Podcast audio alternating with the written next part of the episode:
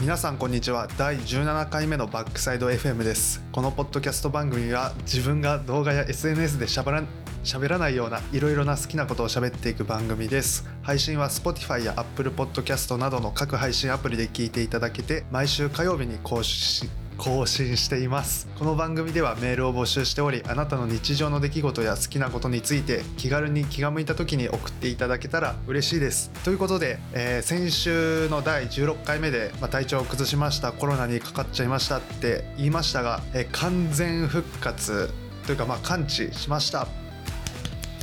あの一時期はまあすごいなんだろうしんどい体調が悪いという感じではあったんですけどあのまあそこのなんだろう一番悪い状態から、まあ、徐々に徐々に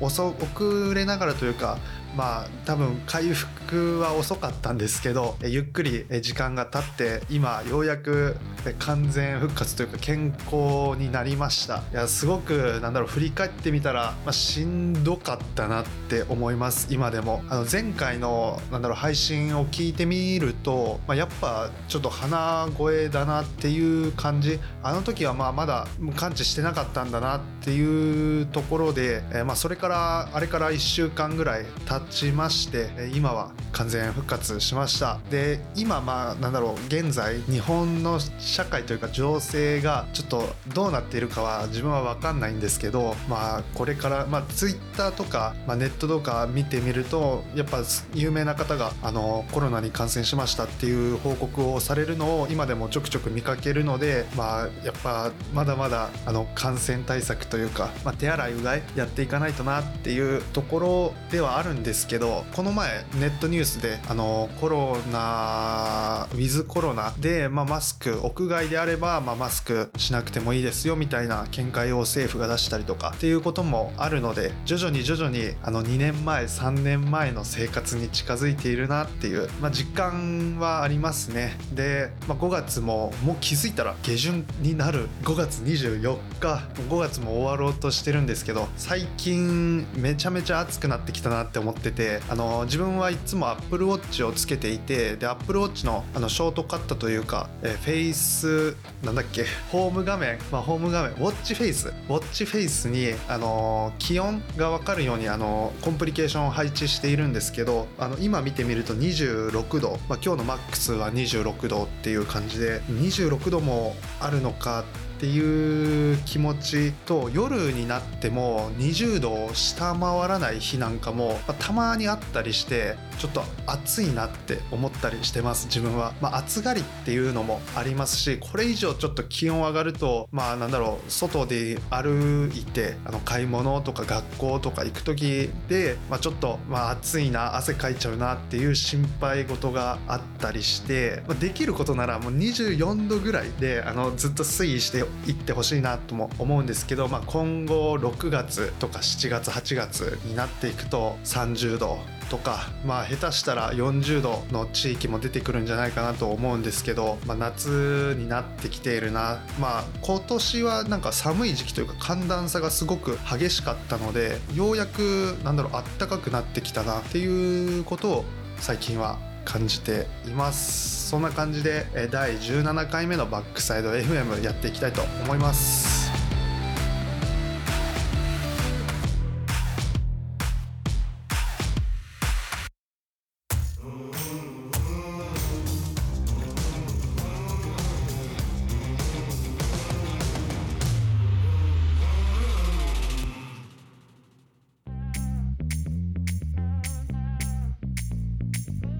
ことで第17回目のバックサイド FM なんですけど今回何を話そうかなって思った時にあの前回前回？あの先週かな？あの自分の YouTube チャンネルの方でミューゼンのワイルドミニを取り扱った動画を、まあ、制作してアップロードしたんですけど今回作ったこのミューゼンのワイルドミニのスピーカーっていうのはそのミューゼンさんのから送っていただいたあのスピーカーでまあ、その自分に連絡があった時に、まあ、こういうスピーカーがあってっていうお話を聞いてこのこんだけ種類があってでこうどれがいいですかみたいなことも聞いてくださってでそれの本当3日4日後ぐらいにあの突然あの郵便局からあの物が来てそのスピーカーが届いたっていう感じなんですけどあの今回商品提供っていう形まあなんかレビューをお願いしてレビューしてなんか動画で作ってくださいって感じなんであの案件というかいうわけではないんですけど以前にも似たような感じであのファイファイさんのピンマイクを、えー、送っていただいて動画で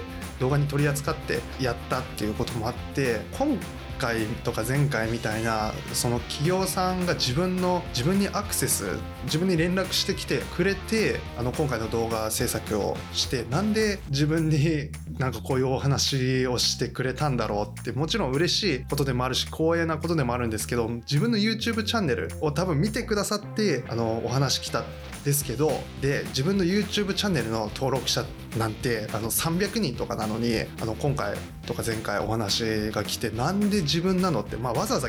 聞いてもいいんですけどなんかわざわざ聞くのもあれだしっていうことで聞いてはいなくてそれで最初の一番最初に FIFINE さんからお話が来た時はなんかすごくリサーチ、まあ、YouTube でもネットでも Google に検索とかも企業名でしたりしたんですけど最初は詐欺かなとも思ったりしていろいろ調べて、まあ、調べていくうちにあなんかこういうな感じでいろいろな方に商品提供してる企業だなっていうことが分かったりあちゃんとした会社企業なのだなっていうのもホームページ見たりして分かったりしたんでお話を受けて動画を作ったっていう感じでただなんだろういろいろな人に商品提供している中の一人自分自分はそのなんかそのうちの一人だなっていうのも、ま、分かったりとかこういう、ま、小さいチャンネルていう言い方はあれなんですけど小さいチャンネル小さいチャンネルにたくさん商品提供してる企業だなっていうのとかも分かったりしててただその小さいチャンネルの運営してる方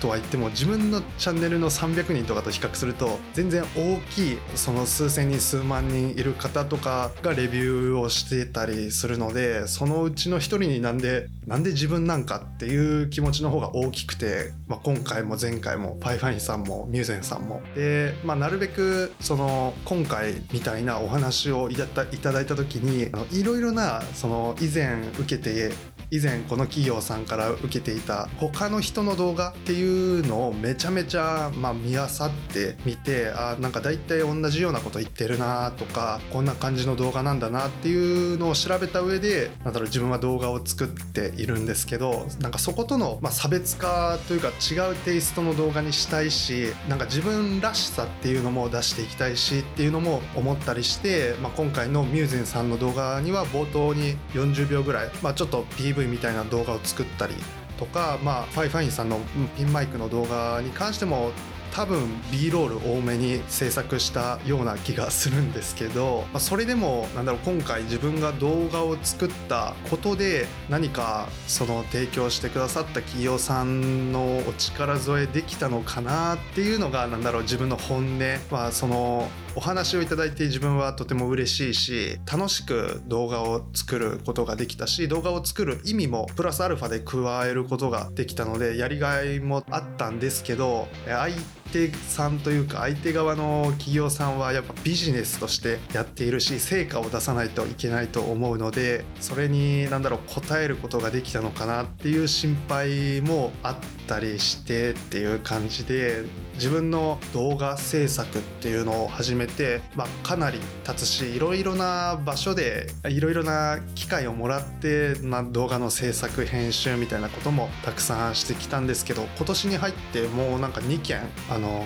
こんな感じで企業さんからお話をいただけたっていうのは嬉しいことでもあり力になれてるのかなみたいな感じで心配になったりしたりしてます。で今回のスピーカーについてちょっと補足っていう感じではないんですけど自分の動画では話せなかったことを軽く話しておくと今回、まあ、ミューゼンのワイルドミニっていうえ Bluetooth スピーカーでアウトドア向けのスピーカーを送っていただいて動画にしました。でこのスピーカー本当デザインがとても良くてあの動画内では IF デザイン賞とか行ったりしてるんですけどドイツの IF デザイン賞っていうのを受賞していて、まあ、このデザインはあの、まあ、世界的にも認められている認められているスピーカーのデザインで、まあ、大体の Bluetooth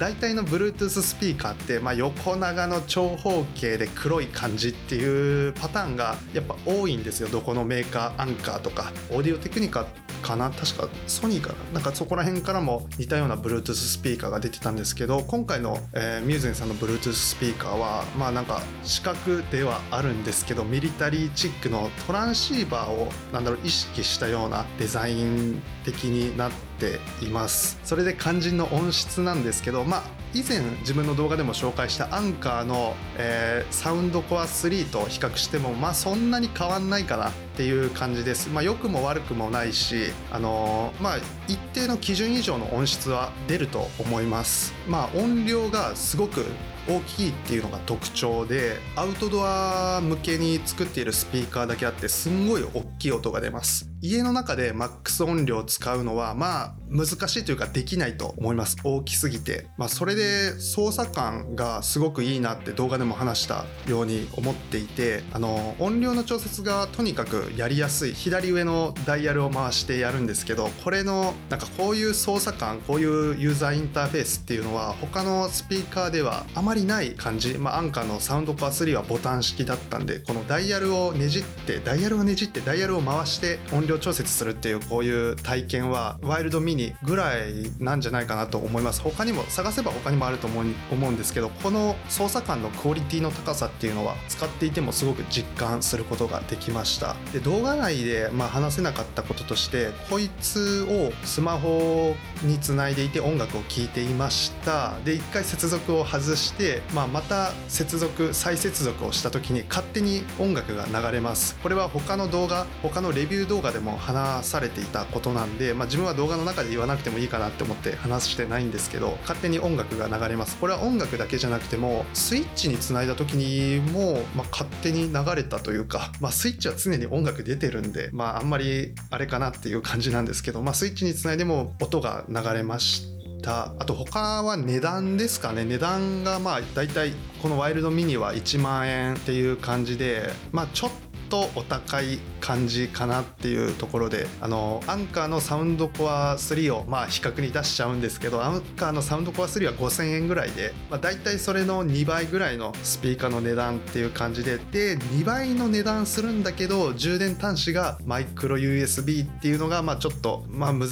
しいかな。あんまりこういう充電充電端子気にしませんみたいな場合だったらそこまでいいと思うんですけど、まあ、やっぱマイクロ USB を必要とする機械ってっていうのはまあ自分はあんまりないしアンカーのサウンドコア2がマイクロ USB でアンカーのサウンドコア3がタイプ C だったんで自分はサウンドコア3を選んだっていう感じでまあタイプ C の方が良かったなとは思いました。それとあと充電時間ですね。充電時間あの持続時間バッテリー時間がだいたい音量50%で12時間10時間で30%で12時間っていう感じで、まあ、若干バッテリー駆動時間が心もとないかなっていうところでだいたいアンカーの、まあ、サウンドコア3はあの24時間ぐらい持つんですけど、まあ、こいつは半日ぐらいしか持たないっていうところで他にも、まあ、Bluetooth 製品で言えば AirPods とか Bluetooth イヤホンとかいろいろあると思うんですけどそういう Bluetooth 製品 Bluetooth 音響製品っていうのはまあ大体1日からまあ30時間ぐらい持ちますって歌ってるところが多いんでそこら辺の Bluetooth 機器と比較すると若干まあバッテリー駆動時間が短いかな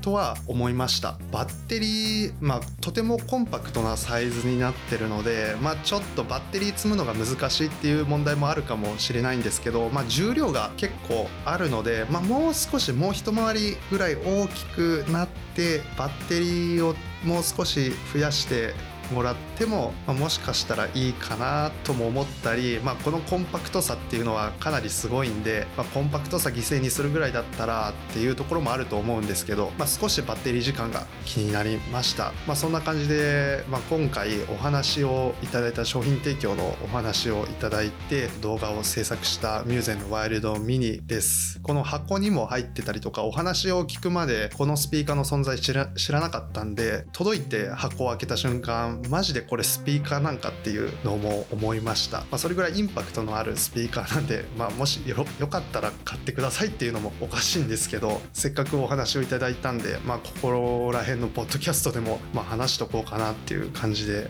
話させていただきました、まあ、それにしてもなんで、まあ、こんなあのちゃんとした企業さんが 自分なんかにお話をしてくれたのか分かんないんですけど、まあ嬉しかったし、まあ、自分があのメールアドレスを公開してないネットとか自分のプロフィールとかに書いてないんで2つの会社さんともあのツイッターの DM で連絡をしてくれて、まあ、そこからあこれ話していいのかな？まあまあ、そこからこれちょっと話すのやめます。あのそこからまメールでやり取りとか、まあ、そのままツイッターでの DM でやり取りみたいな感じであの今回やり取りして動画が実現したっていう感じです。はい。本当あの嬉しかったし光栄でした。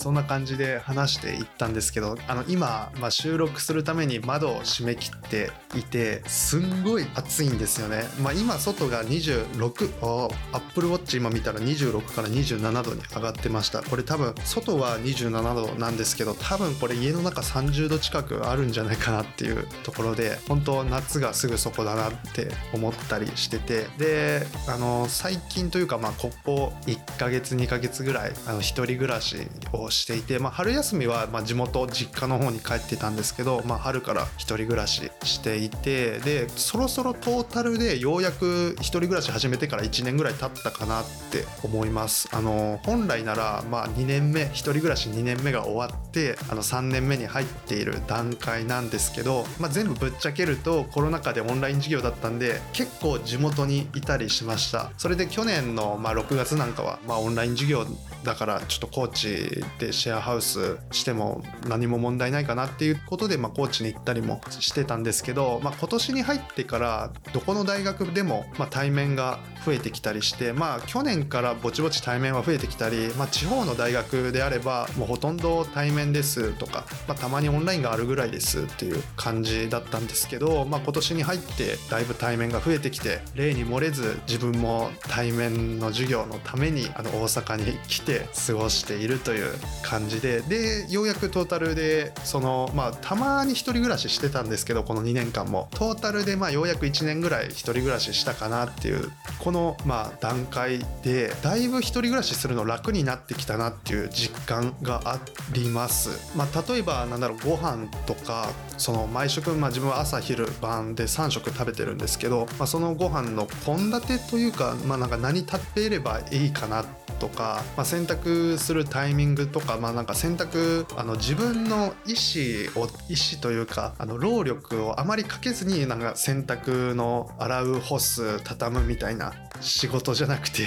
家事がまあなんか気楽にできるようになったなっていう実感があります、まあ、ようやく手の抜き方その日々の暮らしの、まあ、自分の生命活動を維持するための手の抜き方がだいぶ分かってきたっていうところがあって前まではあまり冷凍食品とかあまり食べてなかったんですけど最近はま冷凍食品フル活用というか、まあ、もちろん毎食冷凍食品っていうわけではないんですけど冷凍食品をまちょっと取り入れることで、まあ、洗い物が楽になったりあのご飯の準備が楽になったりしてるなっていう実感があったりとかその料理、まあ、あんまり自分料理しないんですけど料理するにしてもなんだろう鶏胸肉を切って焼いて蒸したら、まあ、そこそこ食べれる感じになるっていうのがいろいろ今までの経験で分かってきてこの鶏胸肉を、まあ、まあ安いしタンパク質あるし自分はよく選んで買って食べてたんですけどやっぱ鶏胸肉ってパサパサしてるんですよ。でパサパサしててあんまり美味しくなくていろいろな食べ方を試した中で自分のこの正解を、まあ、ようやく見つけることができたなっていう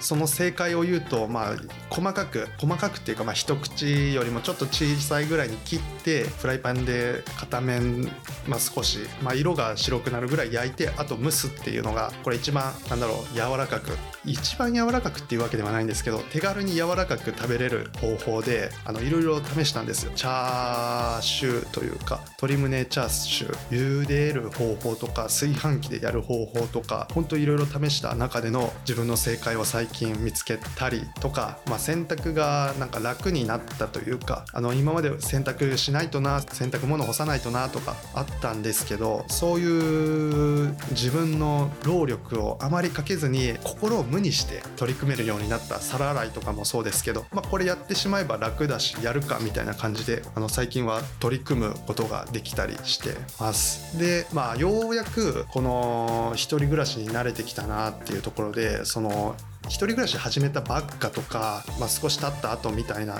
ところは一人暮らしするのが超めんどくさかったんですよ。超めんどくさくてあの実家の楽さ実家の偉大さみたいなものを感じたりとかその自分がすごく恵まれてるなって思ったのがその実家にいても実家に帰ってもなんだろう煙たがられないというかすごくよく接してくれるっていう言い方はあれなんですけどまあそのフレンドリーに迎えてくれたりっていうこともあってって実家の居心地がすごくいいのいいから一人暮らしが面倒くさい。一人暮らしの面倒くささが際立ってたっていうところもあったっていう感じで、まあ、それでも一人暮らししなければならないなとなった時にまあそのどれだけ楽に一人暮らしするのか。やっぱ初っ端からねうまくいくことってやっぱないんだなと思いました。これをこの一人暮らし通して、まあ、トータルでようやく1年ぐらい経ったぐらいで手の抜き方が分かってきたりとか、まあ、効率的にその家事とかができるようになったっていうところで、まあ、やっぱ何事も経験積んでいかないといけないなっていうところですね。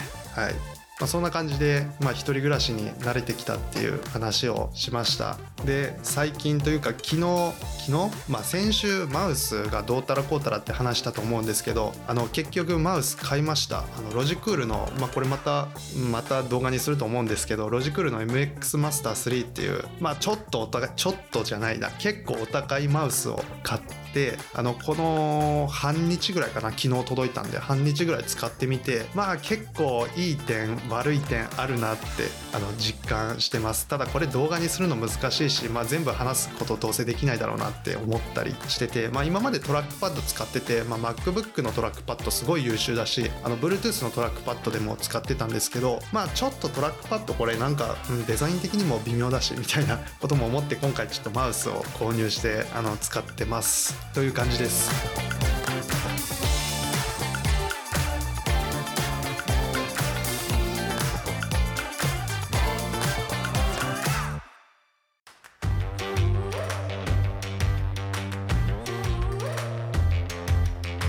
そんな感じで第17回目のバックサイド FM お送りしました。結構まあ前回もそうだけど結構バッと話しちゃってちょっと取り留めもないというかまとまりがないあの話にはなってしまったんですけどあのー、今週末